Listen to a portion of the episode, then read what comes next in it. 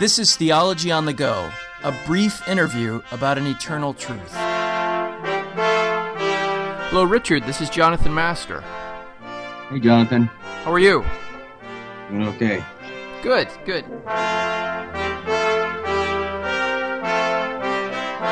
Make sure to keep listening after the program to find out how to receive a free MP3 download from the Alliance of Confessing Evangelicals.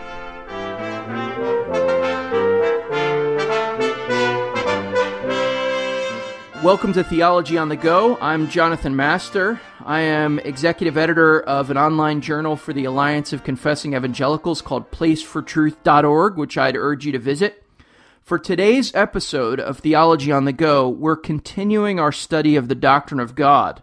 And for part three, we're delighted to welcome Richard Barcellos to speak about God's impassibility. Now, he serves as pastor of Grace Reformed Baptist Church in Palmdale, California and he's written and edited a, a, number of different books on various topics.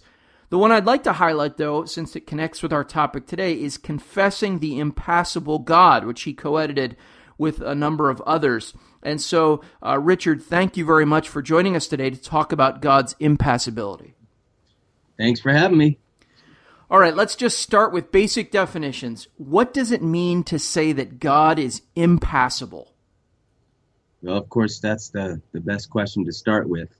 Um, the term impassible comes from, as far as I know, a Latin term pati, which means to suffer, to submit, or to undergo as, as in a happening to. And all of these imply some, some sort of change which is impossible with God since he's immutable. And this brief definition entails that there are no unfolding emotive experiences to which God finds himself the subject. He is both immutable and eternal. As immutable and eternal, he does not experience temporal succession of life. Um, in the in the confession, the Westminster Confession, the Savoy Declaration, and the Second London Confession, the 1689, uh, the statement is without body, parts, or passions. It's interesting that all three of these these are negations. In other words, what God is not. God does not have a body. God does not have parts. God does not have or experience passions. And it's obvious that without body refers to the fact that God is not corporeal. He, doesn't extend into space. And without parts, we've already covered divine simplicity. Um, but without parts refers to the fact that God is not composed of things, either divine things or created things, because either way, composition implies a composer, which would make the composer prior to that which is composed or prior to God. Creatures, though, have parts of which they are composed. God is simple. And then the, the last one, without passions, that's the one we're discussing, refers to the fact that God is not subject to being acted upon either from within or from without. Passions, as with body and parts, are creaturely things. You know, in one sense, I think we could take this triad of negations without body parts and passions and we could reduce it to this God is not a man, God is not creature. You know, men have bodies, men have parts, men have passions. God has neither. He just is. And each of these terms, body parts and passions, are indicative of creatures, not the eternal creator. So passions are creaturely actions which need a creaturely body and creaturely parts, or the technical term is the faculties of the soul, in order for them to exist. So passions are things that come into being, but God is. And since God is without body and parts of which he is composed, comprised, or compounded, and due to divine immutability and eternity, God is therefore impassible. He is without passion. So that's my brief definition. No, that that's helpful, and I appreciate how you connected those with the other two and tied it all into to him not being a creature, not being a created thing, and that really touches on uh, the next question I wanted to ask you, which is uh, and I, and I think you've you've already answered it, but maybe you want to expand on a little bit more. Why is this doctrine of impassibility an important or even a, a necessary doctrine? We'll talk in a minute about some of the biblical objections or biblical questions people raise about it. But but I want to start by saying why why is this so significant for us to affirm? I know you've spent a lot of work writing and encouraging people to affirm this. Why is it important? Yeah, well, I think it's both important and necessary. It's important because I think it's the teaching of Scripture. And obviously, it's also been confessed as the teaching of Scripture by those who have reflected on Scripture since the patristics through the Middle Ages, by the reformers, and by those in the post-Reformation confessional era. In, in that sense, it's a it's a Catholic confession, but it's necessary for several reasons. Obviously, the the first and most important was is that it's scriptural. It's an entailment or it's a necessary consequent of divine immutability. We, we could put it this way if God is immutable, God is impassible. God is immutable, therefore God is impassible. Or if divine immutability, then divine impassibility. Divine immutability, therefore divine impassibility. Um, I'm sounding a little like Turretin here. But no, that, that's uh, we we like that. We that's that's actually okay. I love Turretin's statement uh, where he says, "We distinguish." You know. Yeah. Yeah. We need exactly. to distinguish. But not only is it scriptural, it also upholds other scriptural teachings. It upholds the creator-creature distinction that's so necessary to maintain an orthodox doctrine of God. Uh, you know, God is not a perfect rendition of man. He's not creature. There's a distinction of being. God is a divine being. Creatures or man are a creature, created, derived, they derive their being from God. Also, this doctrine reflects the fact of the plenitude or the fullness and perfection of divine being. Older writers spoke that way of the divine perfection. I, I think we need to speak that way as well in our day. If God is divine plenitude, fullness, and perfection, he can't undergo anything either for the better or for the worse. So if, if God acquires states of being or character traits or qualities, then whatever those are, they're something not eternal because they're acquired and therefore not of the essence of God. But it is of the essence of God to be eternal. Divine perfection cannot be perfected or diminished or altered in any sense. So it's scriptural, it, it upholds the creator creature distinction, it reflects the fact of divine plenitude and perfection, and it also protects the doctrine of divine actuality, or the fact that God is pure act, which is crucial to maintaining an orthodox theology proper. God is all that he is, always has been and always will be. He's not in a state of potentiality where he can become today what he was not yesterday. He cannot become more or less God. In other words, God is not in a perpetual state of potential, potentiality like we are. The divine inner life is fully realized. He adds no new properties or character traits. If he did, these would not be of the essence of God, and they would be what we call accidental uh, an accidental property is something added to an essence without which the essence is itself. But when added to the essence, the essence is qualified or obtains a characteristic, not of its essence. Uh, accidental properties are true of creatures. For example, a man with, uh, let's say, red hair has both essence, humanity, and accident, red hair. His red hair could change to silver or gray and yet not affect his essence. He would still be, in essence, man created in the image of God. So accidental properties are temporal additions or subtractions. You know, men can go bald. And these are true of creatures, and they're impossible with God. So I, I think impassibility is both important and necessary for at least those those four reasons. Yeah. Now th- those are the, that's a great outline of of the way in which this fits into an overall doctrine of God. one of the things that that I think strikes a lot of people when they get into this discussion is uh, they they they've asked they ask the question, well, is this then just a, a philosophical assumption about God? You know, because because of uh, what we uh, assume he must be, uh, therefore he can't have these accidental properties. In, in, other words, I guess what I'm what I'm getting at is this: is this something that we draw directly from the Bible? I know you've said it is, but could you sort of detail out for us where we get it in the Bible? If I have my Bible and let's say I'm not familiar with the creeds, am I going to arrive at the doctrine of impassibility? And if so, how? Yeah, well, good question. It is a necessary entailment of divine immutability. So it's very scriptural.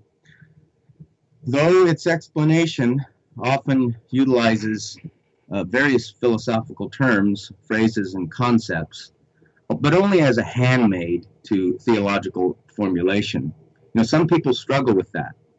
But all disciplines of inquiry use technical terms and phrases and often borrow from other disciplines to help account for various aspects of the issue under discussion. So I'll admit it's a, it's a technical discussion at, at times, but it's a necessary entailment of divine immutability.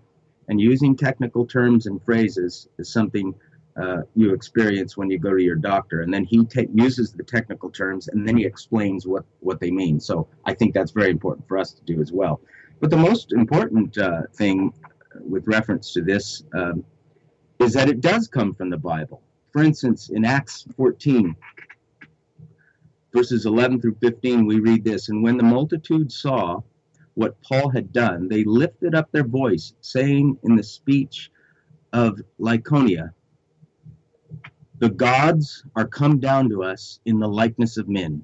And they called Barnabas Jupiter and, and Paul Mercury because he was the chief speaker. And the priest of Jupiter, whose temple was before the city, brought oxen and garlands unto the gates and would have done sacrifice with the multitudes. But when the apostles Barnabas and Paul heard of it, they rent their garments and sprang forth among the multitudes, crying out and saying, Sirs, why do you do these things? We also are men of like passions with you, and bring you good tidings, that ye should turn from these vain things unto a living God who made the heaven and the earth and the sea and all that is in all that is all that in them is. That's the uh, American Standard Version of 1901. My point here is that creatures have passions, and that was their their argument. Yep. God does not. So it's it's a very scriptural doctrine. Doctrine. And then and then of course, building on what you've the point you've made a number of times through this conversation, any of the texts that talk about God not changing uh, would would also feed into this biblical doctrine of impassibility. If God doesn't change, therefore He's impassible. So that that's that I think uh, bear, bears repeating. But what about the passage? I want to press this a little bit more. What about the passages that describe God's anger or love or His mercy? You know, He was he was angry because of this, um, as a result of something done. It would appear. How do these fit? In with what you've described in terms of God being impassible? Well, let's uh, let's consider love first. Uh, love in God is something He is. It's not something that ebbs and flows and grows and shrinks and comes and goes uh, as within creatures. God is love. 1 John 4 8. But someone might be thinking that divine impassibility means that God is not love at least as we know it. Now, part of that is true. God is not love as we know it in terms of our creaturely love. God is God, He's not a creature. He is not love as we know or experience it on the creaturely level. But it sounds as if God, with this doctrine of impassibility, we're a cold, indifferent, divine rock or robot. You know, you've probably heard that before. Yep. Uh, but just notice the words I just used to describe God cold, indifferent, rock, and robot. Each of these are creaturely terms They're borrowed from the created realm. Of course, God is not cold, indifferent, a rock, or a robot because he is not creature. And by the way, the, when the Bible calls the Lord our rock, it's obviously a figure of speech, meaning divine stability and constancy. We're told in Scripture, though, that God is love. The love of God, then, is a divine perfection, therefore coextensive with the divine essence, and therefore eternal. It is not a divine passion, which I think is a contradiction. Love is what God is actually, not what God can become, you know, potentially. Love is not a happening to in God. It's not a passion. He does not fall in love. Uh, when we fall in love, new information comes to us. It's processed through our parts, our faculties, and then somehow, some way, it's exhibited through our actions. God can and God does reveal his love to creatures, but he does not and cannot manufacture more love or deplete himself of previous love. Because if we could become more or less loving, for example, this would imply the imperfection of a previous state of existence. God's perfections are immutable. And neither is love an, some sort of abstract quality or character trait which God takes into himself. That would make, you know, love's an abstract entity just kind of out there, and we'd have to ask where it came from. God is love. So impassibility, far from diminishing divine love, actually accentuates it as of the essence of divine being, and speaking like the older theologians, an overflowing fountain of eternal goodness. Now, you brought the issue of anger divine anger. Let, us just, uh, I have one text from the King James Version, Psalm 7:11, which says this God judgeth the righteous, and God is angry with the wicked every day. So, here in this one text, both judging and being angry are predicated of God. I think most would say that God judgeth the righteous refers to divine acts toward his people predicated upon his justice, which is of the essence of God and therefore eternal. This is a divine operation within the created realm, not a manufacturing of something new in God. It is not that God gains information concerning the righteous, then acts based on the new data. I think we can safely say this temporal blessings and temporal cursings upon man are due to changes in man, not changes in God. And the same goes for divine anger. New data about the wicked does not alter the divine essence or add accidents to the essence. Anger is a revelation of corrective divine justice within the realm of creation. Our anger from the creaturely level is a passion, a result of new information which we perceive a wrong has been committed, to which we respond with hot displeasure, and it sometimes changes our facial gestures as well.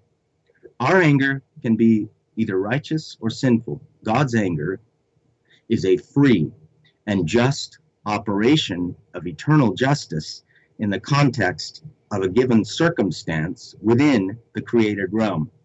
I want to quote a friend of mine, Sam Renihan, says this God's anger is his justice, a perfection, not an affection, a purposeful operation, not a passion. God is not man. And speaking of God's anger, this could well be an anthropopathism, like God's repentance. You know, God was sorry or it repented the Lord that he made man. An, an anthropopathism uh, occurs where when a creaturely passion is predicated of God analogically, but not univocally. Now, these are technical terms, and Uh, I think some discussion needs to be made on them. A univocal statement means the same thing with reference to two or more beings. In other words, God's anger and man's is identically the same. Now, I don't think anybody wants to argue that. Hopefully, they won't. But analogical predication, however, affirms a similarity between two different beings. There is a similar sense proportionate to the mode of each being. So, just as man's anger involves a sense of justice, or the lack thereof, so God's is related to justice, though according to divine being, or proportionate to the mode of his being. With anthropopathisms, we must identify the analogy. Then we have to remove all creaturely aspects from it to learn what is being predicated of God. Um, and this gets into the three ways of knowing God. And it's going to be too much to discuss that. You can do that with somebody else. But I think it's, it's very important. Sometimes when you read the older writers, they'll say, This is being predicated of God improperly, or this is being predicated of God properly. Now, those qualifying terms, improperly and properly, have a long history of use and meaning. When we say improperly, it's a figure of speech. So, in order to get what's being properly predicated of God, which is of the essence of God, we have to remove all the creaturely aspects of it. And then we have to exalt whatever this analogy is into the realm of the divine. Uh, this is called the knowing God by, by way of eminence. But uh, I'm not going to get into that specifically. So I think that's how we deal with, yeah, with yeah, anger and other things. That, that's that's that's great because because introducing this concept of anthropopathism as at least being part of the the Christian's vocabulary and way of understanding the scriptures, I think is very helpful, particularly when it comes to things like repentance, uh, which which we see uh, in in different places, and of course we also have to take each text within its context, and sometimes there are there are nuances there that that yes. that help us. I, I wanted to, to ask one final question. Uh, you you've mentioned a couple of different sources, uh, and, and and you just recently quoted from your friend Sam Renihan, very fine writer who's written a lot on this. But what I'm wondering is this: what resources can you recommend for someone who's just trying to find out about this doctrine, just trying to wrap their arms around it? Uh, maybe they haven't been exposed to it at all in their church, and maybe even at first blush, it sounds sort of to run counter to the scriptures. What are the books that you'd recommend for someone in that kind of situation? That's a good question. I think on the on the practical level of the importance of the doctrine and its implications for pastors and churches and individual Christians, uh, Samuel Renihan's God Without Passions, a primer, is an excellent resource. It's a brief uh, treatment of the subject. I think it was lectures or sermons he preached at his church that we that we made into book form. It has study questions. It has wonderful quotes. The introduction or the first chapter, I'm not sure which one, I think is worth the price of the book because he talks about uh, theological method and and hermeneutical uh, principles, which is um, you know these are those are very important issues when it comes to everything but especially the doctrine of God. So that, that one's good. That's a, a beginner's level. And then an inter, intermediate level would be Sam Renihan edited another book called God Without Passions, a Reader. And basically, that book, uh, which by the way has a foreword by Carl Trueman. uh, that book is uh, full of quotations and just brief explanations of Reformation and post Reformation theologians, showing the continuity of thought uh, between those two and just what they intended by the, the phrase, uh, by the term passions. Again, the introduction in that book by Sam, I think, is worth the price of the book. A little more technical would be James Dolezal's article, Still Impassible, Confessing God Without Passions. That's in the journal, the, uh, uh, the Institute of Reformed Baptist Studies, the 2000, 2014 issue.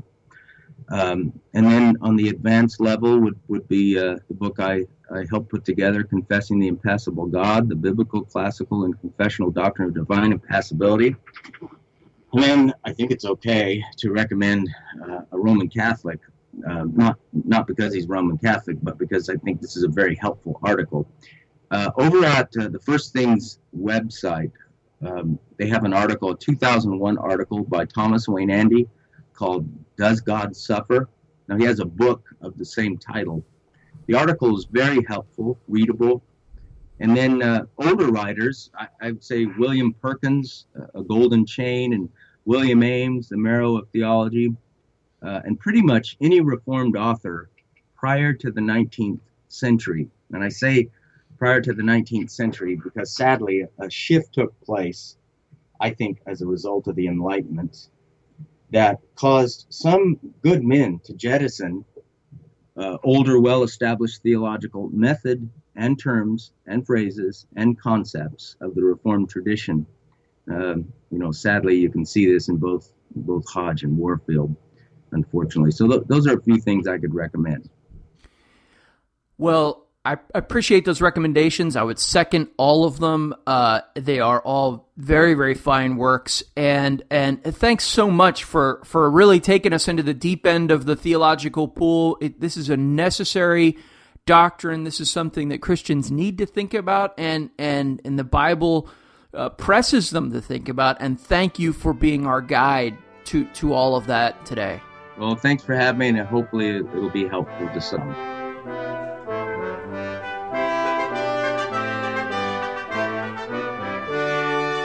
You've been listening to Theology on the Go, a podcast of placefortruth.org. Place for Truth wishes to be thoughtful and accessible and is based on the conviction that the gains of the Protestant Reformation retain their potency and ought to be maintained for the health of Christ's Church. Just for listening, we'd like to equip you with free resources. Visit placefortruth.org to find a link to those resources. And listen next time to Theology on the Go, a brief interview about an eternal truth.